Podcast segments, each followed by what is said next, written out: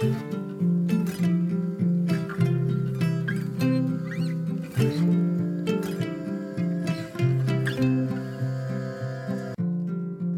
och välkommen till For Health med Anna Sparre. Idag blir det en härlig intervju med populäre Anders Lönedal. Det kommer att handla om det som är gratis, nyttigt och ätbart i naturen. Men inte bara det. Hur överlever du långt ifrån civilisationen? Vad ska du tänka på om du går vilse i skogen? Men mest av allt, hur får du godare och nyttigare mat alldeles gratis? Vad kan du plocka i din trädgård eller på en promenad redan idag? Om du är nyfiken efter avsnittet så hittar du mer information på forhealth.se. Om du gillar det här avsnittet så blir jag jätteglad om du vill dela med dig av det på Facebook, Instagram eller till en vän. Och att du lämnar en recension i iTunes eller i din podcastapp. Stort tack på förhand! Om du tror att andra kan ha nytta av avsnittet, så dela gärna till exempel i din Facebookgrupp. Du kan boka mig som föreläsare. Jag föreläser bland annat för företag och privata grupper. Eller gör som andra grupper och boka en intensivkurs eller hälsohelg hos mig på Österlen. Idag ska vi prata med Anders Lönedal som var med oss i de extremt populära avsnitten 119 och 120 som handlade om varför övervikt inte alltid är fetma utan kan bero på saker som stagnerad lymfvätska och felaktigt andningsmönster. Anders Lönedal arbetar med ett område som kallas tillämpad psykofysiologi. Hur påverkar vi kroppens fysiologi, kroppens funktioner i praktiken så betyder det bland annat att han arbetar med saker som stress och andning. Men dessutom är Anders överlevnadsguide eller överlevnadsinstruktör. Och det är ju dessa spännande kunskaper som vi ska utnyttja idag.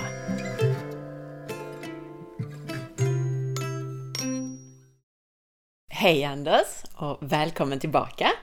Då ska vi prata lite andra spännande saker ja, här. det ska vi göra. För alla kanske inte känner till att du inte bara arbetar med kroppen som sådan, Mm, utan faktiskt också är överlevnadsguide är det va? Ja, eller instruktörer, man kan kalla det lite vad som helst. Det, Överlevnadsinstruktör. ja, det, det är inte så noga tycker jag, vad, vad man kallar det där. Utan att det viktigaste är att eh, man kan lära folk, människor idag, att eh, dels att ta hand om sig själva då, om det nu skulle bli någon krissituation och sådana där saker. Men även att eh, det, det är faktiskt så här, vet du, att när man går omkring i skogen så går man faktiskt omkring i ett skafferi. Och de flesta har inte en aning om det idag. Det finns en del sådana exempel. Va? Att om man tittar på, om man tar den överlevnadsbiten då, lite grann, så då, då, då pratar vi ju om en tre-regel. Vi, vi har eh, tre veckor utan föda, tre dygn utan vatten och tre minuter utan syre. Och just det här med tre veckor utan föda, va? Det är, jag då som är lite större så och lite mer muskler och så klarar mer än tre veckor helt enkelt. Så det är ju lite individuellt, va? men minst tre veckor, det klarar vi. Ja. Men väldigt ofta så är det så att människor som går vilse och faktiskt dör, de gör det efter ett par, tre dygn, va? för de ger upp. Och det tycker jag är väldigt illa. Så att om de kunde, hade de bara vetat då, sina egna kapaciteter och sådana saker så, så hade de ju klarat sig. Det är lite sånt då. Jag har ju hållit på med det här ganska länge och även jag var, innan jag gick och lärde mig om man säger så, lite mer formellt och sånt så har jag varit väldigt mycket ute i skogen är fortfarande. Och det finns ju så mycket där och det, det är väldigt lugnande också va? men det, det, finns väldigt, väldigt mycket som man kan använda sig utav. Den svåra perioden är ju vintern då givetvis. Så därför måste man lära sig vad som finns. Det måste man lära sig på vår, sommar och höst och sådana saker. Så man ser, vet hur de ser ut, de här växterna som man kan äta. För det är ju främst det man kan plocka egentligen då när man är ute. Och det, alltså nu, den här säsongen som vi går in i nu, sommarsäsongen, så kan man ju dra ner på ganska mycket av eh, hushållsbudgeten inför att man gick ut och hämtade en hel del sallad istället till exempel. Precis, och det är det jag tycker är så Ja. härligt. Jag tänker att även gemene man, även om man inte går vilse i skogen så Ja, att ja, säga, visst. så har man ju nytta av de här kunskaperna. Själv så köper jag nog bara hälften så mycket på sommaren som Ja, jag gör på vintern av grönsaker och liknande Mm. för att jag plockar. Och jag, vet, Ätbart. ja, jag vet så väldigt mycket av det som vi kallar för ogräs är helt fantastisk föda. Precis, precis. Så tar vi bort det. Ja, En, en grej som jag tycker är lite rolig, jag, jag frågade det eh, för ett tag sedan, några stycken, så här, vet, du, vet, du vad, vet du vad senapskål är? Nej, det visste man inte då. Ja, det är ett ogräs, ja. Men sen så, eh, jättenyttigt är det. Mycket bra bitterämnen och sånt där. Jaha, jättespännande. Vet du vad rucola är? Ja, ja det är senapskål. Men det blev inte poppis för man döpte om det till italienska. Då blir, oh, rucola-sallad kallar man det då. Senapskål är inte lika roligt. Va? nej, Jag precis. tycker det är jättekul sådana grejer. Och det kan ju växa, verkligen växa som ogräs va? Kirskål till exempel. precis. Jättegott. Verkligen. Brännässlor. På hösten brukar jag slå brännässlorna i, i hagen hemma. Jag bor ju i skogen och har hästar och när de torkar så älskar hästarna dem. Jättenyttigt är det. Det är mycket mineraler. Och det är nu man ska plocka nässlorna. I alla fall där jag bor. I och med att jag bor ju en bit härifrån om man säger så. Precis, här börjar de nästan bli för stora. Jag börjar bli redan va? Ja, jag vet det. Fast plockar man dem tillräckligt ofta så kommer det Ja, nytt. kommer- ja, och det är det som är så, det är det som är så härligt här va. Naturen återhämtar sig om man säger så hela tiden. Och så även nässlor, så tar du några nässlor och ju mer du plockar dem desto mer växer de. För de vill ju upp.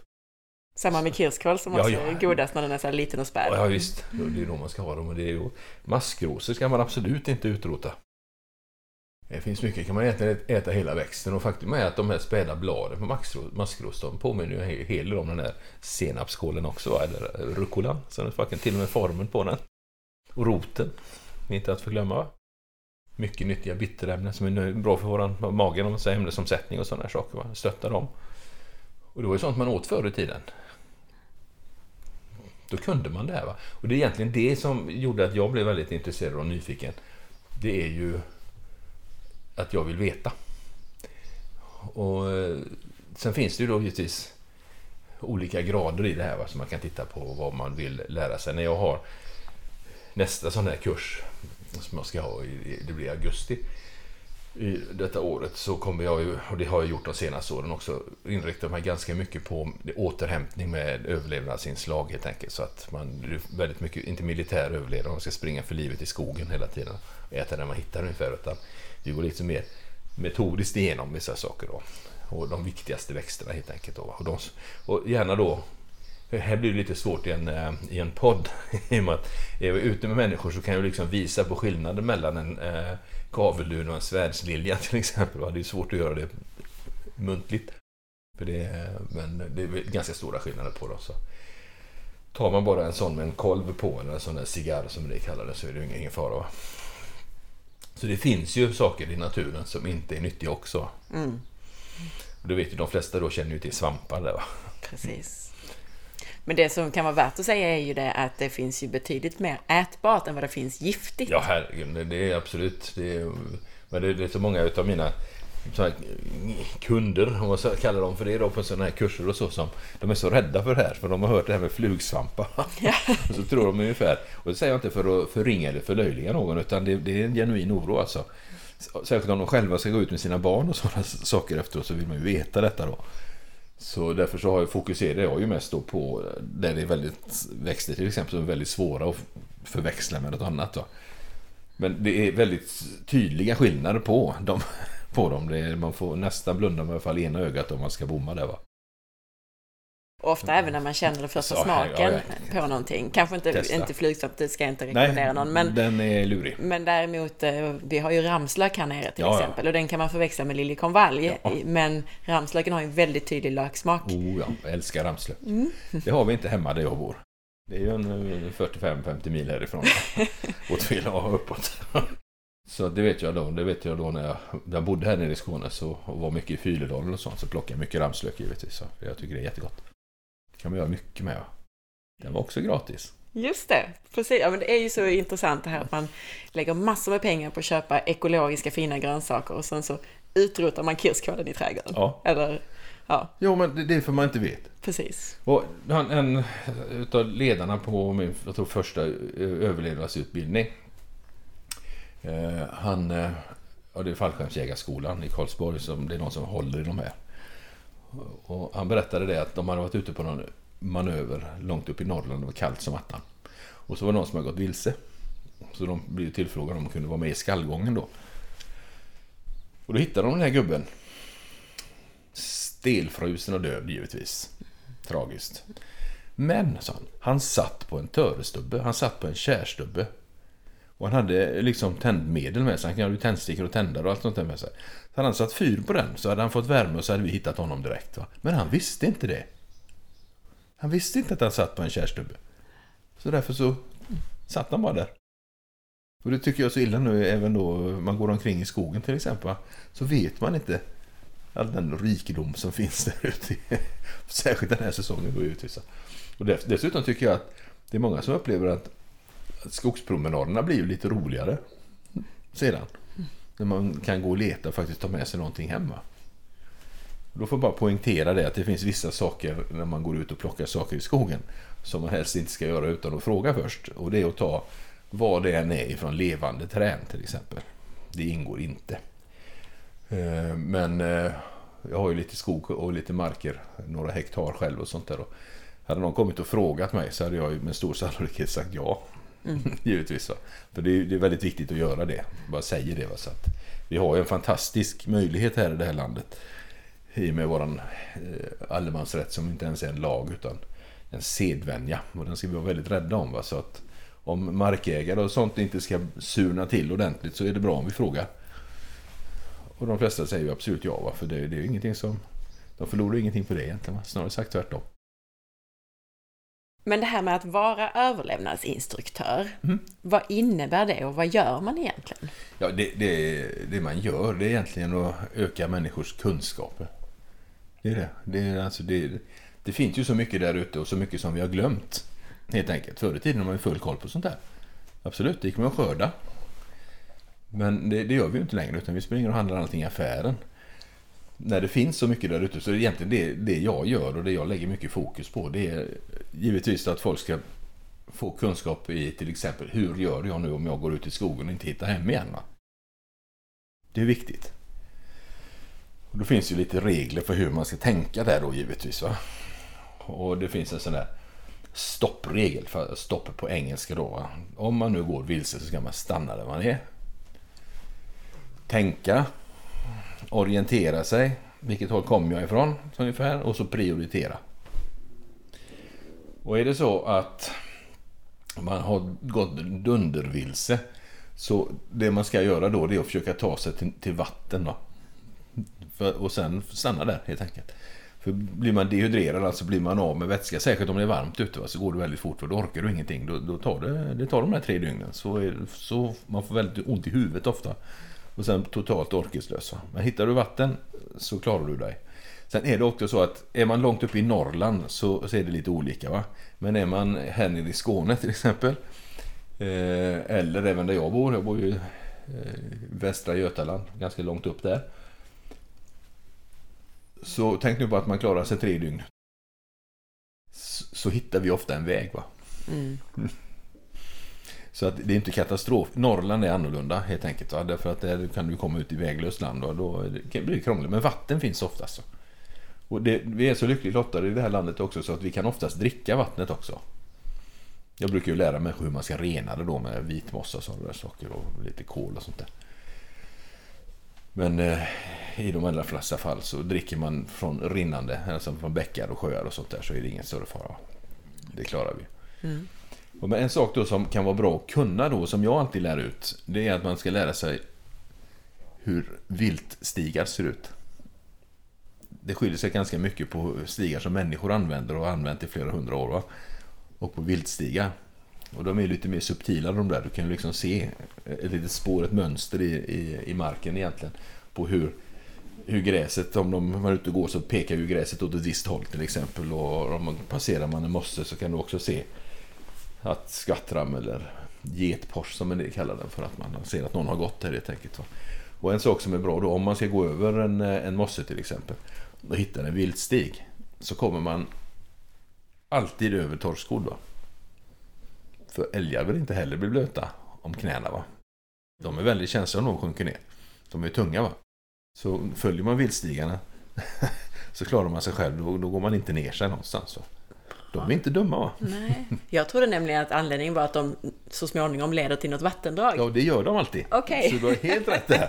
De leder alltid till vatten, sällan till bebyggelse.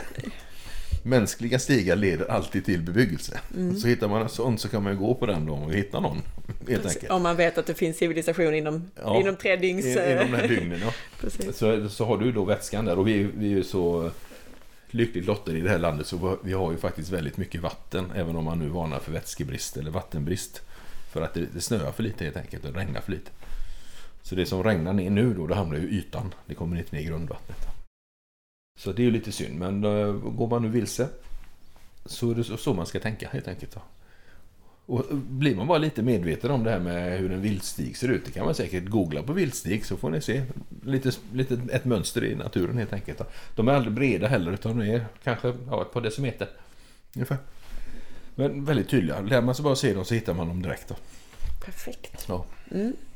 Jag tänkte på det här med den här mannen då som, som eh, han förförs helt enkelt. Ja. Hur är det när jag tänker på skydd och värme och så? Hur ska man tänka kring det? Ja, det är ju egentligen där det, det kan krångla till sig ordentligt. Då. Du vet att om det, om det blåser mycket, regnar till exempel, om det eh, är det på hösten eller tidig vinter eller tidig vår kan man säga så här va. Så har du ju inte så lång tid på dig om, eh, om du blir nedkyld. då. Du kan inte använda dina händer, det går väldigt, väldigt fort. Och så skydd, det är ju det, det viktigaste, det, det enklaste ska jag säga är att hitta ett naturligt skydd givetvis. Men det är otroligt viktigt att göra det. Och kan du göra eld så ökar dina överlevnadschanser med kvadraten. Va? Jag som är som jag är har ju alltid på mig eldstål. Ah, Det kan man köpa billigt idag. Funkar då även när det regnar ute. Va? hur gör man med den nu då? Jo, man tar helt enkelt en kniv Som du också har. Som jag givetvis också har. eh, och, eh, och här kommer man ju osökt in på att man måste ju ha någonting att, att, att, säga, att tända med också då va? Är inte bara man, nu, nu kommer det inte börja brinna här, jag lovar. Man I min soffa. gör så. Just det. Det gäller att ha torrt virke där då. Nej, Nej. virke, det är för stort. Näver. Vad- Näver, förstår ni. Det är det bästa. Det tänder jag grillen med hemma. Wow. Ja, det är gratis. Och luktar, det smakar inte, luktar inte olja någonstans heller. Och eh, även om näver är blött så räcker det om man tar en bit näver då. Så eh, kan man stoppa det i fickan. Har man den där en halvtimme ungefär så kan du tända på det sen. Och då ruggar man upp lite så man ser att det blir lite liten. Har det vita på nävret då. Så tänder man ner mot det eller får de här gnistorna ner mot det så flammar det upp där. Och, och näver brinner väldigt, med väldigt hög temperatur. Förklara för lyssnarna vad näver är för någonting. Näver sitter på, det är om man säger, det är kläderna på björken. Vit och svart och väldigt pittoreskt på gamla tavlor och sånt. Det brukar vara röda hus med vita knutar och björkar. Björken är en otroligt viktig växt och har alltid varit och är fortfarande, i alla fall för mig. Och om bara ta en sån sak som sly till exempel. Ungefär som du sa det där med ogräset, man man tar bort kirskålen för det är bara skräp va? Sly det användes ju till hur mycket som helst förr i tiden. Framförallt som, vid- som rep och sånt där. Om man tittar på gamla gärdsgårdar så är de ju liksom Det är ju inte snören eller spikar där utan det är alltså björksly. För tänk nu att lyssnarna, många bor mitt i Stockholm. Vad är Ja. sly för någonting? Ja det är sådana där eh, träogräs kan man säga. Väldigt, eh, där, man om man eh, sågar ner en massa kalhygge till exempel. Någonstans så är det det första som växer upp där då. Det är ofta så kommer det ju björk. Ja. Det kommer ju blåsande med pollen och annat. Så. Landar där och sen så blir det en massa så här, en meter, en och en halv meter höga små björkstammar helt enkelt. Och de blir ju stora björkar givetvis så småningom de där va. Men eh, innan det så eh, kan man använda dem till väldigt mycket och många ser ju sly idag då eller den här de här små, eh, alltså det är egentligen träd då som växer där vi inte vill ha dem kan man säga så det blir ju som ogräs. Ut som små kvistar. Ja, som kvistar egentligen. Och Då vill vi liksom klippa ner dem och ta bort dem. När man faktiskt kan använda dem till väldigt mycket. Torkar man dem så är det ju väldigt bra bränsle det också givetvis. Så, så att det är en... eh, Ja, björken är en fantastisk... Ett, ett fantastiskt träd ska jag säga. Den, inte bara det utan man... eh, Löven till exempel björk. Björklöv vet ju alla vad det är. Tror jag i varje fall. Eh, Det innehåller väldigt mycket saponiner så att om man tar eh, några nävar björklöv och lägger det i en påse och, och fyller med vatten och skakar det så blir det skum. kan man ha som tvål och tvätta håret och sådana saker. Ah, vad intressant. Jag tänkte, ja, för jag har nämligen använt björkblad i min sallad. För att det är väldigt C-vitaminrikt också. Mycket nyttigt. Så att, alltså, det är inte bara det. Utan man har det är samma om man tittar på i skogen. Om man är ute där någon gång och ser någon bäck och så är det en massa skum. Så, här. Så de flesta tror att oh, det är någon hemsk förorening just där. Men det är saponinerna från björklöven.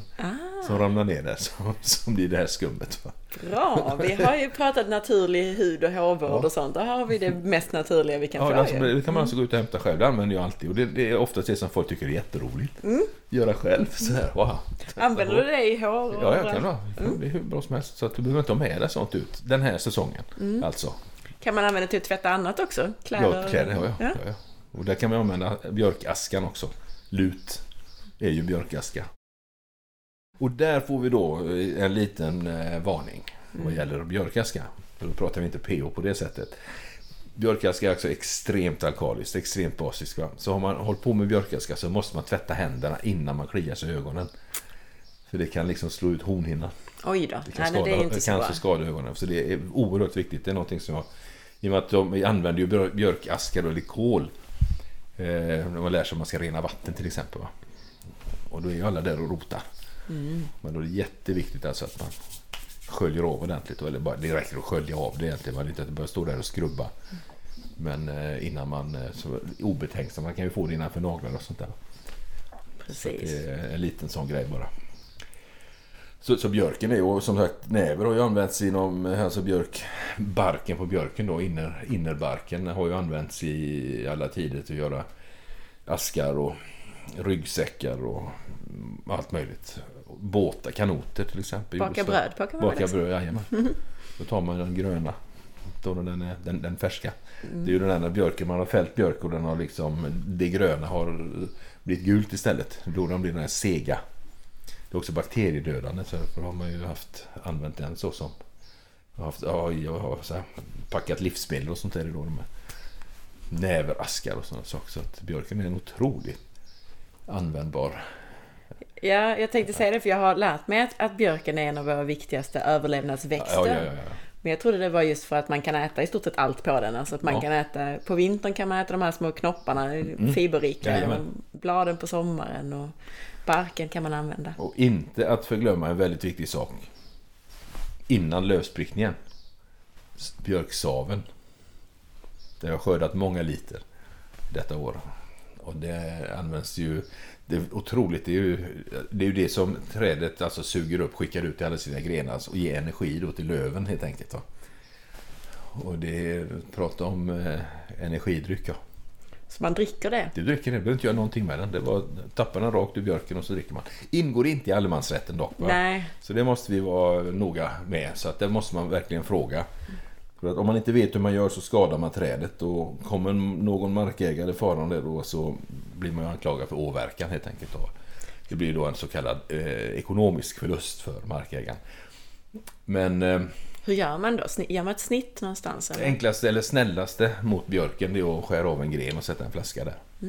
Jag tar och gör så här att jag borrar med 5 mm borr ungefär 5 cm in i björken snett upp och sätter jag en slang där och en dunk under och så står det där och droppar. Och den björken, jag har tagit en hel del, jag har väldigt mycket björk. va. Den kanske var 2, ja, 3 decimeter i diameter ungefär.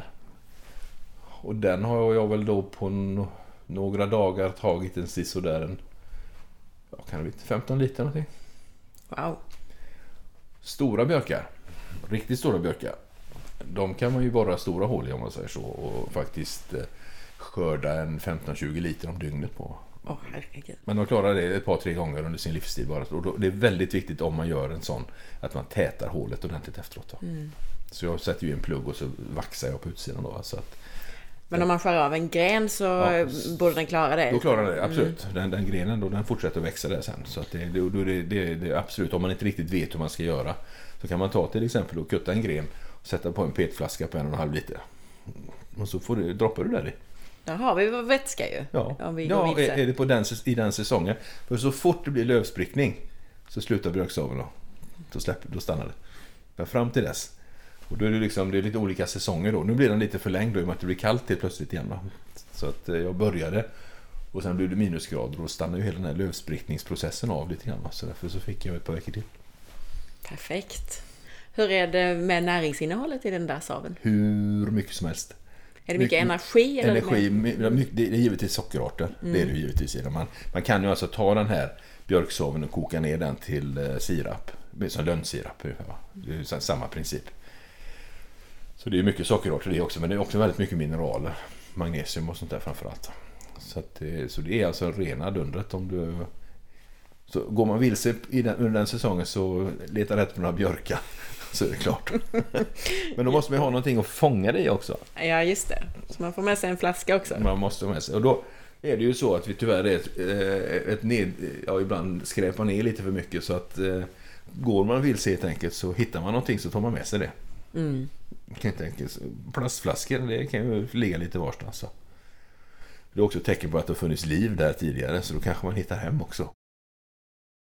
När det gäller det här, jag sa ju det att jag äter ju minst hälften av mina grönsaker just nu kommer från naturen eller från trädgården, kirskål. Jag äter Ja. även löktrav heter det va? Ja. Mm, precis, och liknande. Vad har du själv för några sådana här favoritväxter? Vad äter du just nu? Ja, kirskål är ju kirskål. Den växer ju lite varstans där. Brännässla. Eller nässla då. Den ska ju som sagt tas lite, den ska vara lite, lite späd. Och jag har ju också då lärt mig att äta brännässla eh, även lite större genom att rulla bladen, på, eller rulla bladen och stoppa dem i munnen så bränner man sig inte. Va? Det går alldeles utmärkt. Och det är också en väldigt, därför är alltså nässlan en väldigt viktig överlevnadsväxt också. Du behöver alltså inte ta dem, bara använda de små och koka soppa på dem. Eller så, utan det går att använda den även då när den är större. Och, är det undersidan på bladet som ska vara utåt då när man rullar ihop? nej, Eller tvärtom? Du Tvärtom. rullar, Det är, du, du rullar de brännande grejerna inåt. ja. Så kan man dra, dra dem lite fram och tillbaka, så här, liksom rulla bladet lite grann och sen kan du äta det. Ah, Jag har aldrig bränt mig någon gång sen, eh, i munnen och sen, sen, sen jag fick lära mig det. Det var på min första kurs faktiskt. Som jag gick och lärde mig från så att det är, oh, men man bränner ju sig. Nej, nej, nej, nej. Lite försiktigt bara. Och det, det är väldigt mycket näring i det. va? Verkligen ja. Ja, så att du, du, och du får det liksom, det är ju det jag snackar om råfod. Du tar det bara rakt av. Och apropå att få i sig mineraler, det är väldigt mycket kalcium i just brännässlor. Japp, Det är mycket mer än i mjölk till exempel. Mm. det tänker man inte på. För det är ju inte vitt. Den är ju inte vit. Precis. Liksom så, ja. Nej, alltså det är ju de egentligen, jag säger kirskål, alltså björk, björklöv. Eh, Men en, en av mina absoluta favoriter vad gäller att- att äta, det är kaveldun. Den du. Den är inte dum. Den, den, hela den är som björken, vet du, du kan använda hur mycket som helst på den. Och de här, kaveldun är de här bruna cigarrer, det som kallar det för korvar eller någonting i den stilen. Och de växer ju i vatten då. Och när den här eh, kolven då, det som ska bli den här cigarren. Innan den har slagit ut, så den fortfarande är grön. Så, där, så kan man ta den, ta av den, skala den, koka den. Så kan du använda den som majs. Det går inte att poppa med den. Det går inte. Men den, den är inte olik i smaken alltså. Den är jättegod. Väldigt mycket. Och också, sen är det ju så här lite grann då att när man är ute i, eh, i natur, säg att man har gått vilse till exempel då, så är det ju framförallt kolhydrater. Du måste ha energi då för hjärnan helt enkelt så du inte ja, tappa koncepterna helt enkelt. Va. Så det är ju väldigt mycket det i den också givetvis. Va. Men där har jag skojat till det lite grann ibland och kokat och lagt på grillen och sådana saker. Och då tänkte vad är det här liksom? Och så säger man att det är kavelull, så är det en som tycker öh. Men testa då. Om man tar roten till exempel. Kaveldun växer lite lurigt sådär så att man kan inte bara ta tag i den och dra den rakt upp. Det går inte. Utan man får gå ner och hitta rot, roten för den går, den går ju långt och så kommer det flera växter allt eftersom. Och då får man liksom gunga loss. Och så kan man se att det är sådana rotskott då det växer upp. De kommer ju direkt ifrån den stora rotstammen och så kommer det lite sådana här utskott. Det brukar kan vara ett par decimeter långa sådär. Då tar man tag i den och så bryter man försiktigt och så går den av precis där den ska gå av. Kan man skala den och koka den så kan man lura vem som helst att det är sparris. Ha. Den är jättegod alltså. Kokar man den och lite smör på den vet du, så blir det hur bra som helst. Man kan äta den rå också. Jättemycket energi. Och om man, tar, om man nu skulle få dra upp den här och ta tag i den här alltså, skälken till, till, till den här kolven då, stammen då, få upp den. Så nedre delen på den om man tar bort en del av de här ganska hårda, väldigt kiselrika blad har den. Så ser det ut som en purjolök ungefär. Och den skär man av den så där det är mjukt då. Så kan du äta den.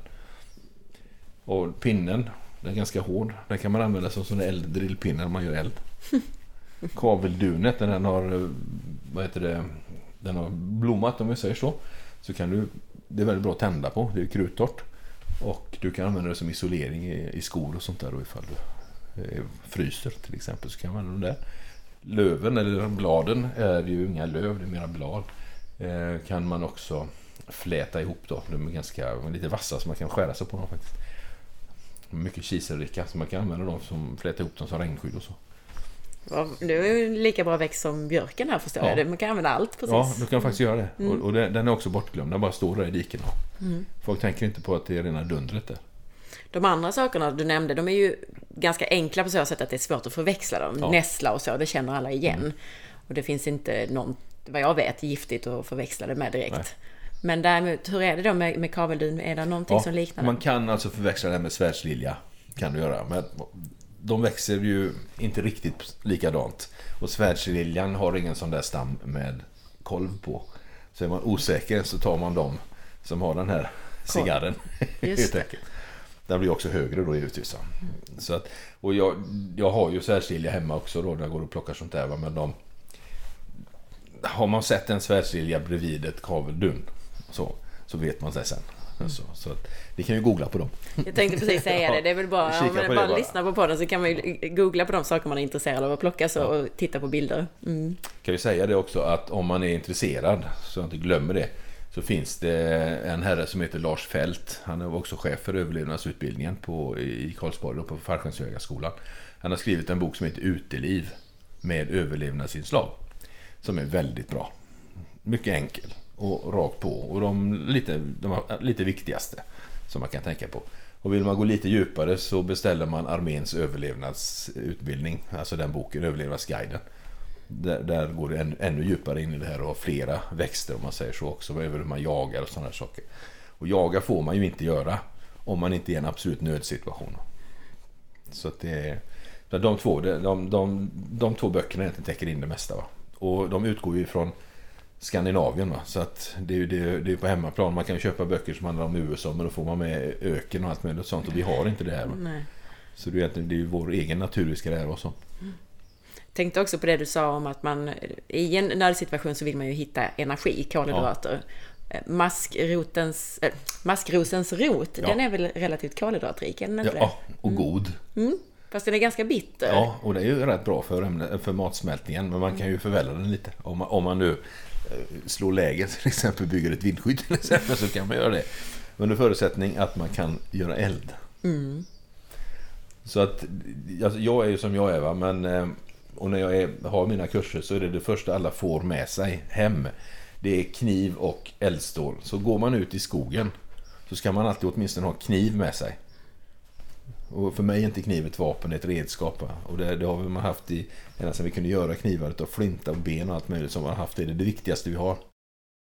Och det, då kan man ha gärna två, två knivar. En som man kan skära växter med och en om man skulle få tag i kött så ska man skära det med en speciell kniv. Men ofta får man ju inte det. Då kan man ha en kniv som man kan gräva med också. För rötter kan vara lite svårt att pilla upp så här. Va? Så det är bra om man har en grävkniv. Förr i tiden hade man ju ofta så här grävkäppar. va.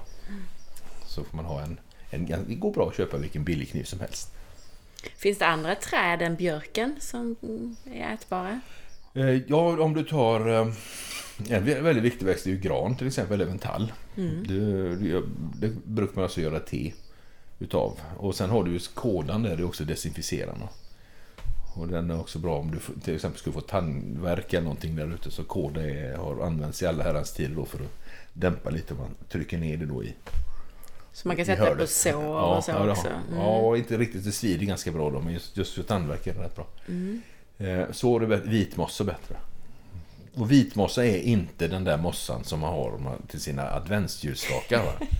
Det är renlav och islandslav och sådana grejer som man trycker dit. Vitmossa det är det, det som blir torv till slut. Den är grön. Varför den heter vitmossa vet jag faktiskt inte. Men eh, om man då, det använder vi ju när man ska rena vatten. Men den är också väldigt, väldigt desinficerande och bakteriedödande. Så är man i närheten av en myr, eller en mosse ska vi säga, så eh, är det ju inga problem där. Och faktum är att man gräver ner, då ska man inte gräva ner så att det har blivit torv. För det blir ju det, det, det blir för humifierat som det heter, alltså blir det jord nästan. Så lagret ovanför, det brukar vara någon decimeter man kan inte ta tag och flytta på de här växtdelarna. Så har du ett, ett, sånt där förstadie till torv egentligen. Va? Man tar det så kramar man det så ska det vara en, en liten brunaktig vätska men ändå ganska klar. Och klämmer man på den på sår till exempel så, så har du desinficerande verkan. Och det är därför den är så bra att rena vatten med också givetvis. Och hur gör man när man renar vatten då? Häller man vattnet igenom den? Ja, och då är, det, då är det ju bra om man har hittat en ölburk. Mm. Om någon har varit där innan. Och tyvärr slängt den då. Nej, men vi brukar, brukar visa det med, med sådana faktiskt. Var så jag fick lära mig en gång i tiden. Så att då, då har man ju eh, vitmossa, björkaska eller lite kol helt enkelt. Och så vitmossa igen. Då. Så häller man vatten i dem. I de allra flesta fall behöver vi inte göra det. Men jag lär alltid ut det ändå bara för att. Så. För att det mesta vattnet är drickbart? Ja, där. det är drickbart. Mm. Så länge man dricker icke stillastående. Och hittar du en pöl till exempel en vattenpöl på en, en, en mosse i vitmossan där så kan du dricka det vattnet också. Även om det inte är rinnande. Men inte andra vattenpölar? Nej, inte Nej. andra vattenpölar. Nej. Så luktar det till exempel om vatten så ska du absolut inte röra dem. Nej. För det är ju orsaken till väldigt mycket oreda i våra magar ifall vi dricker någonting som har hög bakterie och hög bakterieinnehåll. Och det är samma egentligen då man har hittat små kärnor och så. Fåglar tycker väldigt mycket om det. Va? Och eh, de eh, släpper ju ifrån sig en hel del roligheter de också. Just. I sådana lägen kan det vara bra att rena vattnet. Mm. Helt enkelt. För att det blir rätt mycket bakterier i. Om det, ofta de här små kärnorna och så, de har ju kanske något litet tillflöde och ett litet utflöde bara. Så att det, det, det rinner ju inte så kraftigt. Men hur vet vi vad som är vitmossa då? Alltså, finns ja, det... går, går, du ut på en, eh, går du ut på en mosse till exempel så är det ju det du går på. Okej. Okay. Sen finns det ju på andra ställen i, i, i skogen också. Hemma gör det lite, lite varstans. Men det är för att det är mycket vatten i marken helt enkelt. Så det är alltså vitmossan, det, det, om man kallar eh, det som en del människor tror är vitmossa. Eh, renlav och islandslav. Det är ju däremot en väldigt eh, tjänlig föda. Mm -hmm. Lavar är jättebra. Mm. Men då ska man koka dem, de är väldigt bittra. Så man kokar upp dem, förväller dem och ofta låter dem stå i vatten till, till dagen efter och häller av dem. Så kokar upp en gång till så det får riktigt lakas ur. Då. Så eh, det smakar faktiskt mörklor. Hmm. Wow! Men ja. instruktören på första kursen sa titta inte på, på det för det ser ut som en komocka. Så ta bara med näven så ät. Och det är jättegott alltså. Det, det, men man tar man bara en eh, skägglav till exempel eller törslav och biter på den och så smakar den ju wow, ganska beskt och bittert. Men just då när du bara fått förvält lite grann så funkar det alldeles utmärkt. Ska man ju ha det i sin gräddsås då? Istället ja, för murkla. Varför inte? Mm. det kan du skoja till ännu mer. Ja, precis. Nej, så det, det, det är samma där då. Det finns ju väldigt, väldigt mycket. Och just granskott brukar vi göra te på. Mm. Även tallskott, eller tallbarr och granbarr. Men skotten är ju det som är viktigast. Och skotten kan du äta också för det är också väldigt näringsrikt och mycket C-vitamin och kolhydrater. Icke ingår dock icke i, i allemansrätten, granskotten, I och med att det är det som gör att granen växer. Det är ju nästa år liksom, som, som kommer där. Så därför får man vara lite försiktig. Men om du tar, tar lite granbarr och sånt, ofta så hittar man ju det i, skogen. Och grenar och sånt som har ramlat ner och halvgått av och sånt. Så att det är ju aldrig någon fara. Men en annan växt som jag väldigt gärna vill eh, lyfta upp, som jag tycker är lite bortglömd, det är älgört. Eller älggräs. Mm. Berätta hur det ser ut. Ja, den, är en, eh, den har som en liten blomma, så en liten, liten hög blomma, ser lite ullig ut. Och eh, växer, ja, du hittar du en älgört så hittar du hur många som helst, för de växer väldigt ofta, ofta på fuktig mark. Va? Det är en av de absolut viktigaste matväxterna, en av de viktigaste läkeväxterna också. För den är, alltså, det finns alltså metacetylsalicylsyra i den. Mm. I pilbark och cellbark finns det ju eh, acetylsalicylsyra. Men älgörten har en som är potentare, helt enkelt. Vågar man äta hur mycket som helst? Nej, man kör te på det. Ja. Mm. Och vill du ha det som läkeväxt så får du sjuda och stå länge. Så det blir mörkt. Vill du ha det som bara te, väldigt gott. Så eh, kokar du upp det, låter det sjuda 10-20 minuter bara. Så kan använda det. det brukar jag ha igång hela tiden när jag har folk ute i skog. Men det tycker jag är nästan vanebildande. Det är väldigt gott. Det är lite så här vaniljigt. Härligt. Ja. Och den växten då, med tanke på den växer väldigt ofta ihop med en annan växt som jag tycker är fantastisk. En väldigt eh, potent läkeväxt som heter vänderot.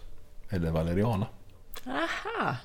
Där brukar man ju dricka te av ja. Ja, eller man kan äta roten också. Mm. Den är jättebra. Alltså den är ju väldigt det är lugnande. Och valeriana är lite kul. Den, det är så, tycker jag är så häftigt att den växer ihop med älgörten. Det, det är ganska vanligt hemma. växer de väldigt tajt på varandra. Och den är rätt fin den lilla valerianan. Den har lite rosaktiga blommor ofta. Och sen så, man jämför med ett hundkex då. Som skulle vara den som man kunde eventuellt förväxla den med. Så växer deras grenar alltid mitt emot varandra. Vems grenar växer mitt i? Valeriana. Ja, just det. Vänderoten. Det är bra att du håller ordning på med det här. De växer så och det, det gör att den, man kan särskilja dem. Sen blir den inte lika hög och oftast lite rosaaktiga blommor också. Så hittar du en så, så känner du igen den. För hundkex ska man väl inte äta? Jo då, det går bra att äta roten. Går Ja, utmärkt. Mm. Den ingår också så i, i matväxterna. Men bara roten, Ja. inget annat. Däremot kan man väl förväxla hundkex med giftiga växter, är det inte så? Ja, det finns ju... eh, Vad heter den nu igen då? Sprängört är väl lite... Sprängört. Blomman är väl lite lik? Ja, det är den. Sprängört, mm. ja, alldeles rätt. Eh, men sprängörten växer ju oftare vid vatten och i vatten. va? Och det gör inte det. Så att, men är man osäker, är man det och har alltid givetvis med sig sin kniv när man är ute i skogen. Om man nu drar upp en rot så dela den då. För sprängörten har en hål, ihålig rot. Va? Det är massa hålrum i den. Det är därför heter sprängört. Aha. Ja. Så att då, då, då, då, då kan du inte ta fel helt enkelt. Så roten ser lite annorlunda ut också. Och vilka är de topp... Alltså om det är några sådär som man ska undvika för att de är giftiga och, och kan likna något annat ätbart. Är det något särskilt man ska tänka på? Ja, eh, egentligen där om man... eh, Ja, det skulle vara svärdsliljan och, och, och, kaveldunet då till exempel. Och ja, eventuellt då sprängörten och hundkex och så. Eller hundoka och det. Men om man går på, man tar, den lilla extra kollen på hundkexet till exempel. Så, så, så gör du inte misstaget. Nej. Det går inte det. Va?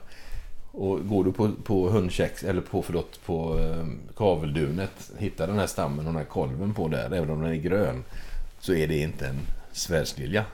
Enkelt, för den har ingen sån. Så om man pratar det som kan vara farligt, så är det ju svamp. Mm. Och där ska man vara försiktig. Om man inte är bra på svampar, givetvis. Va? Men rent generellt kan man säga så här att går man i skogen, har gått vilse eh, och hittar svampar. Så så länge de inte är vita så är det okej. ja. och, sådana där röda med vita prickar på ska man inte heller äta.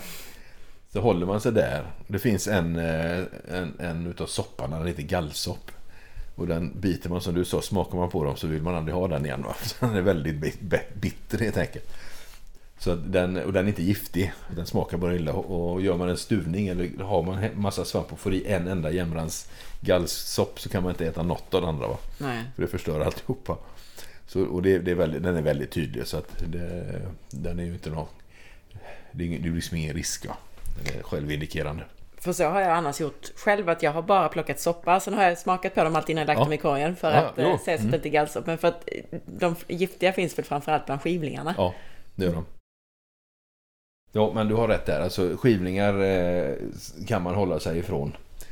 Om Som man, nybörjare. man, Ja, som nybörjare. Va? Men eh, är de eh, gula och fina och växer flera ihop och sådana där saker så går det alldeles utmärkt att äta dem. Eller eh, sopparna till exempel. Då. Det, det finns egentligen soppar överallt. Mm. Och jag vet, för ett par år sedan hemma så var det ju stensoppsår, eller Karl Johan som de numera heter. Eller ända sedan Karl den 14 Johan kom hit. Och de är ju fina, men då, där får man alltid konkurrens av rådjur hemma. Vet du. De älskar sådana här jädrans Karl Johan-svamp. Kommer de före så ser man bara två tandavtryck. Käkar de av hatten.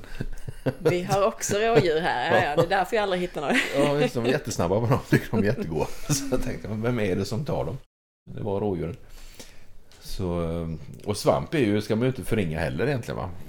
Det är ju, det är det är jättegott. Och har man, eh, har man hamnat i en sån där överlevnadssituation så och hittar det till en kantareller så kan det liksom förgylla kvällen lite grann där va. Verkligen. Ja, Och de är ju väldigt duktiga på att ta upp mineraler ur marken, Just svamp. det, de är väldigt bra på det. Mm. Tyvärr är de vi köper i affären inte odlade på den där vanliga jorden med mineraler i. Jag vet.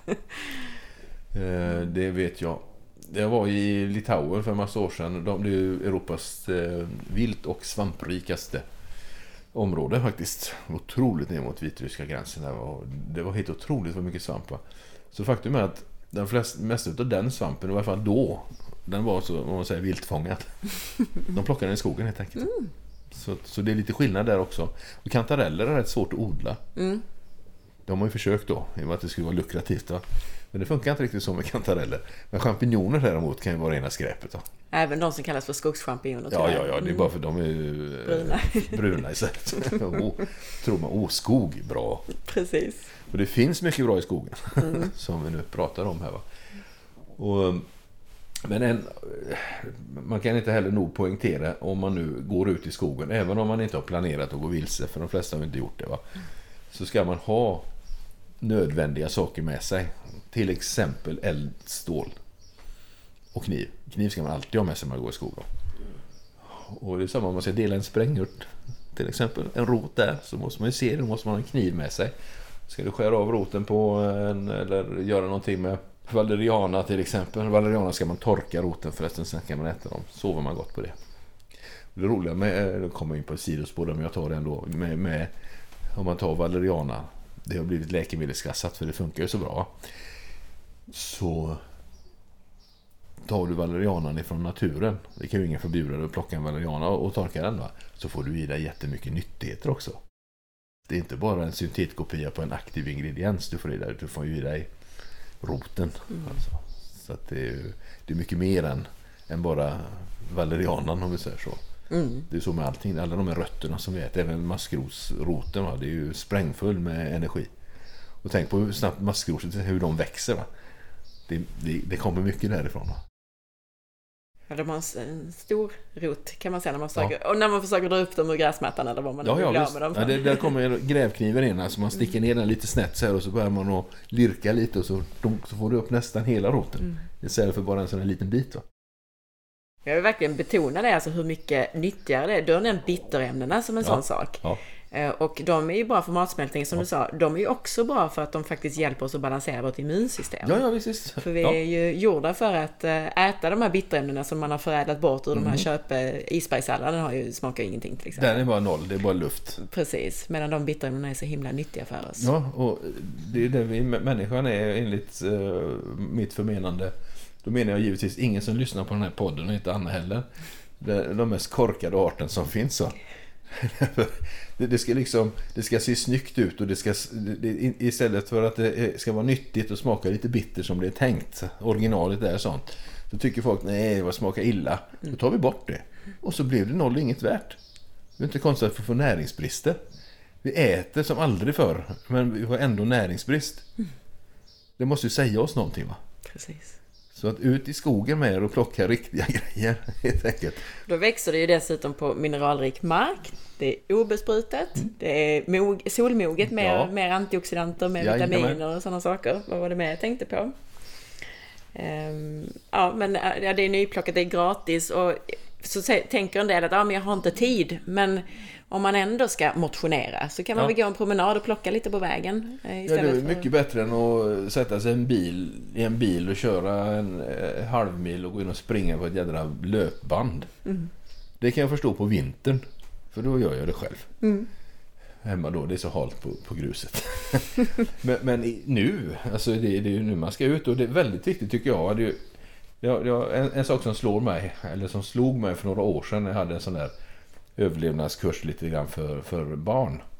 Det var faktiskt att inga barn visste hur man klättrar i träd. För det vågar man inte för det var farligt. Jag har fått reda på att det var farligt. Då. När jag var liten och gick på en lekskola ett halvår, jag var väl ja, knappt sju. Då hade vi en jättegran där och våra så kallade fröknar hejade på oss och såg vem som kunde klättra högst. Då. Det var Ja, det jättebra. Ja. Jag fick ju lära känna sina och veta att den grenen kan man inte gå på. Mm. Man kan inte packa in ungarna i bomull och tro att de, inget ska hända dem, för det gör det så småningom. Va? Och det är väldigt viktigt idag tycker jag, för att ju, ju mer vi alltså inte förstår naturen, desto räddare blir människor för dem. För den, ska jag säga. Och det vi är rädda för, det vill vi gärna ta bort. Och om vi är rädda om naturen så finns det ju mer kvar av den när vi en dag behöver den. Helt enkelt. Och det finns ju som du har varit inne på och jag har varit inne på här nu. Hur mycket som helst. Och det är svårare då att hitta grejer på vintern givetvis. Så att när jag har människor ute då på hösten, lite senare höst, så kan man ju gå och titta på de så kallade vinterståndarna då. Det är egentligen en liten, liten snutt. Och så har det en extremt näringsrik rot där under. För allting då på hösten går ju ner i roten igen. Intressant. Så det är då man ska ta dem egentligen. De är ju bra nu också. Men ska man få det riktiga dundret så är det ju då när de har när de går ner. Har du en stor jädra växt där så har den liksom snott ganska mycket. Hönskäxet till exempel har tagit rätt mycket energi från roten. Det på, fylls ju på hela tiden givetvis. Och ska man ha det koncentrerade så är det ju på hösten. Mm. Annat, ibland tar jag med någonting ätbart från naturen på föreläsningar och så. Då ja. vet jag att jag har precis jag har haft med gran och så på vintern när det varit mm. vinter. Jag, ibland hittar man lite nypon och sånt också. Ja, ja, Alla rosors nypon är ju mm. ätbara vad jag har oh, förstått. Ja. Och eh, precis rötter har jag tagit med någon gång också. Ja, de, alltså, hittar man nypon så är det ju kanon. Då har du ju mycket. Mm. Det är gott också. Mm, mycket. Så många köper ju dyra nyponpulver och sådär för att det är C-vitamin och annat ja, i det. Jag vet. Mm. Sancta simplicitas, heliga okunskap. Nej, eh, en annan sak som är väldigt, som vi inte får glömma när vi pratar om det, det är ju att det växer bär i naturen också. Ja. Blåbär är jättebra. Mycket antioxidanter i dem. Lingon, det är mer tryck i dem än vad det är i tranbär. Och så ska man köpa tranbär från Kanada och allt möjligt och tranbär hit och dit. Där man kan gå ut i skogen och plocka lingon alldeles gratis. Mm. De är också lite bittra innan man har kokat upp dem och lagt socker på dem. alltså, jag, jag, jag är sån där som tycker om när det smakar bittert. Så jag käkar ju lingon ute i skogen för när jag var liten. Vi var alltid ute och plockade bär och så. Och det tyckte många att det var så konstigt att jag tyckte om det. Men det, ja, det var något jag behövde antar. Ja, men många barn tycker om den där sura, alltså ja, det, sura vinbären. Ja, liksom. precis. Att det är någonting som... Mm. Mm. Det är nog bra. Mm. Ja, den blåbär är också jättegott. Alltså. vet jag, jag, mitt lilla barnbarn, så... Eh, jag är ju väldigt noga med att hon, hon mina döttrar bor i Lund. Va? Och då givetvis mitt lilla barnbarn också. Va? Så då när vi är ute, när de kommer upp då på, på sommaren och även på vintern då, så är vi ute väldigt mycket. Så hon och jag är ute väldigt mycket och går i skogen. Och förra året så fick hon lära sig kantareller. Och blåbär och lingon och hjortron växte det mycket också. Och sånt. Så nu kan hon ju det. Så pekar hon liksom, det är den och det är den och det är den. Så att, och i år, hon är fyra nu, i år när de kommer ska hon få sin första kniv. Under överinseende av mig då givetvis. Och när man går i skogen så här på sommaren så kan man ju ibland bli angripen av flygfän. Mm. Men då har ju... Eh, finns ju växter mot sånt också. så. Och den som är bäst tycker jag där, det är rödläcka. Hmm. Mm. Skvattram också, men det växer ju inte överallt. Va? Det växer ju vid mossar. Det är getporsen som kallar det för. Och Porsche är också bra den växer vid sjöar. Luktar väldigt aromatiskt, väldigt gott. Och man kan göra brännvin av det allt möjligt. Krydda alltså. Men vad gör man med den rölleken då? Jo, man tar rölleken rätt upp och ner och så gnider man blomman mot huden. Ha. Så enkelt är det. Då får ni gå hem och googla rölleka så ni kan känna igen ja, den. En liten, den luktar ganska kraftigt. Och en del om man tar in rölleka, för en del tycker det är fint att hänga, för de kan bli lite finare att torka. Så har den en väldigt kraftfull och ganska koncentrerad doft. Alltså en del människor får ont i huvudet av den. Helt enkelt. Så att, eh, Därför den hjälper också antagligen. Ja, då det är aktiva ämnen mm. i den. Och den är väldigt bra. Funkar mot fästingar också kanske? Vet inte, men det skulle inte förvåna mig. Nej.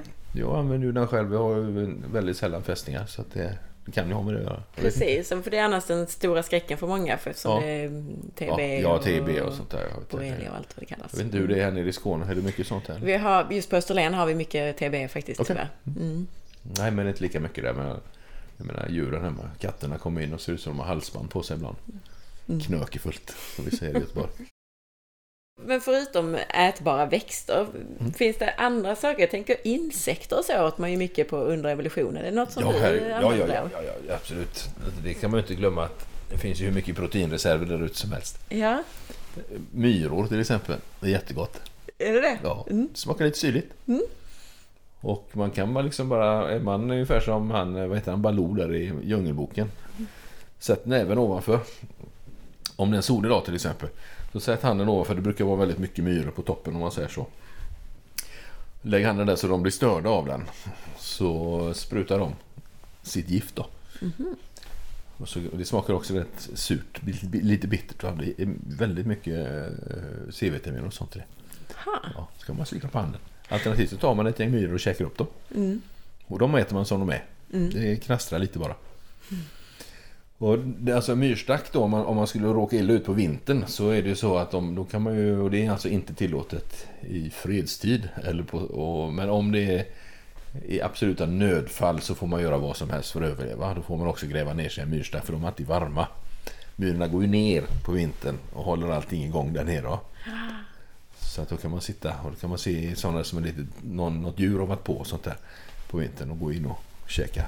Myrägg förresten är också väldigt en bra reserv. Så att, man, att jaga till exempel, det är jättesvårt om du inte har redskap. De andra djuren vet ju var du är någonstans. De kommer inte i närheten av dig helt enkelt.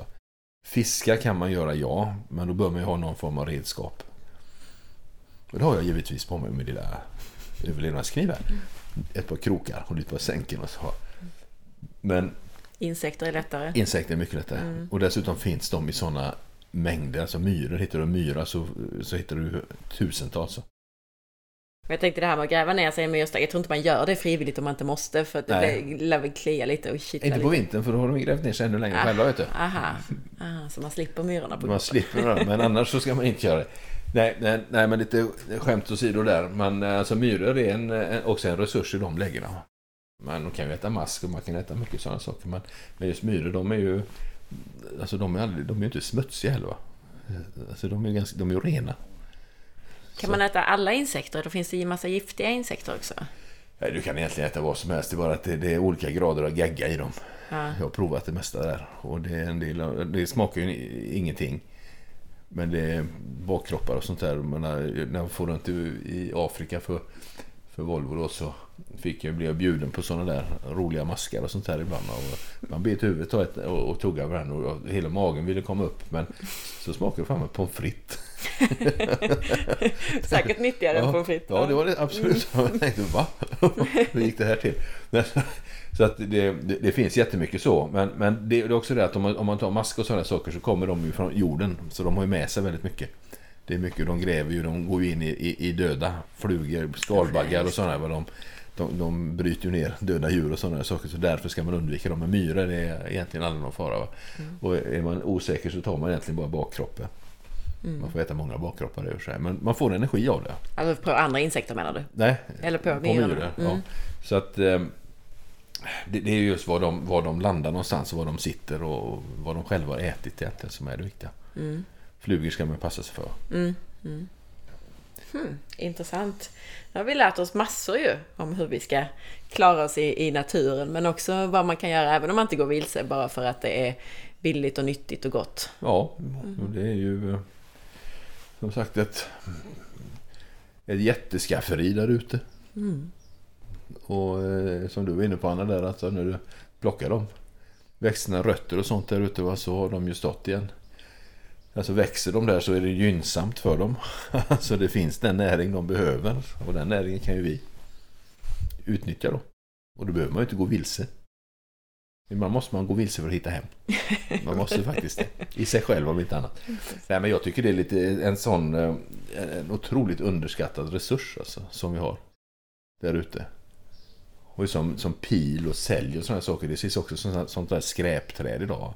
Det gjordes ju korgar och sånt utav det. För man, alltså vidjer och sånt man flätade och eh, originalet till då, ja, en hel del värktabletter, alltså acetylsalicylsyra finns ju i deras bark då till exempel. Och metacetylsyra i acetylsalicylsyra i älgörterna. Och de finns där och de är gratis och du får inte bara i dig acetylsalicylsyran om du tar dem om du nu skulle få ont i huvudet. Du får i dig alla mineraler också. Du får i dig så mycket mer än, än bara en, verksam in- ingrediens. Så att om man bara tänker lite mer där så är det ju helt fantastiskt. Så det, det är en av anledningarna till att jag har de här, så här kurser i skogen och sånt. Det är ju för att jag vill peka på och lära människor hur man gjorde förr egentligen. När det egentligen var allas kunskap. Alla kunde det då. Det borde man ju ha i skolan. Ja, det tycker jag. Och det, det tycker jag är... det, man pratar ju idag om att man ska införa fysisk aktivitet och sådana här saker i skolan. Det borde man ha gjort för hundra år sedan. Det gjorde man i för Då var det mer sitta ur det nya rökandet. Mm. Helt enkelt. Så. Vi sitter helt enkelt ihjäl oss. Och äter skräp och sådana saker. Går man ut i skogen, blir man van vid det, som jag är, så jag klarar mig inte utan. Det är där jag landar, mm. helt enkelt. Va? Och det är ju vetenskapligt också att det här ja. med naturens färger är avstressande och ja, bra för återhämtning. Och vet, när jag hade, var en, hade ett företag ute, det är några år sedan nu, så ett sånt där växande, spirat företag. Och när vi satt runt elden där, de har fått lära sig då med eldstål givetvis och fixa där och sånt. Och det var i slutet av augusti så det var mörkt. Och så för den som skulle gå ut och uträtta ett naturbehov en liten bit bort. Och så jag såg hur han knatade iväg där. Och sen kom han rusande tillbaka. Vet du. Jag tänkte, vad är det? Och så sa han att jag stod där och, och kissade. Vet du, och så alldeles kolsvart. Och så vände jag mig om och så såg jag elden och, och, och flocken, gruppen. Och det var liksom trygghet. Så måste det varit förr. och jag ville dit liksom ju fortare.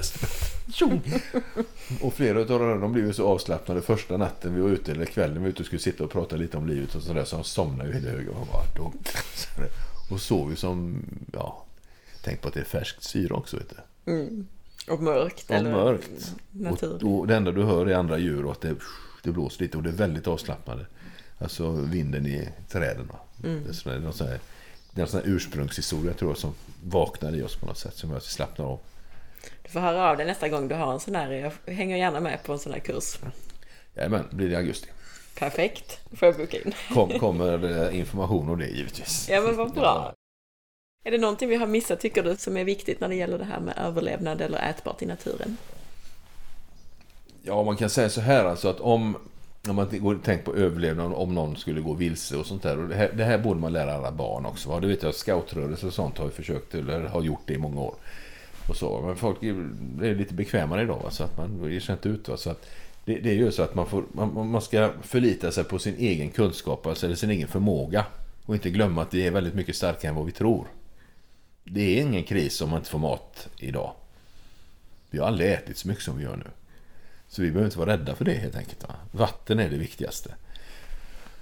Och sen att använda den här naturen. Så jag tycker inte vi har missat något så. Va? Men bara poängtera lite att ge er ut i den. Den står där hela året. Den är alldeles gratis. Och de här fantastiska växterna där ute de producerar syret som vi andas in. Och vi producerar koldioxiden som de andas in. Så vi lever faktiskt i symbios med varandra. Jag tror de vill ha oss där om vi behandlar dem väl. Ut i naturen och upplev lite. Hitta er själva. Och hitta lugn. Jättebra avslutning. Tusen tack Anders för allt det här. Tack själv.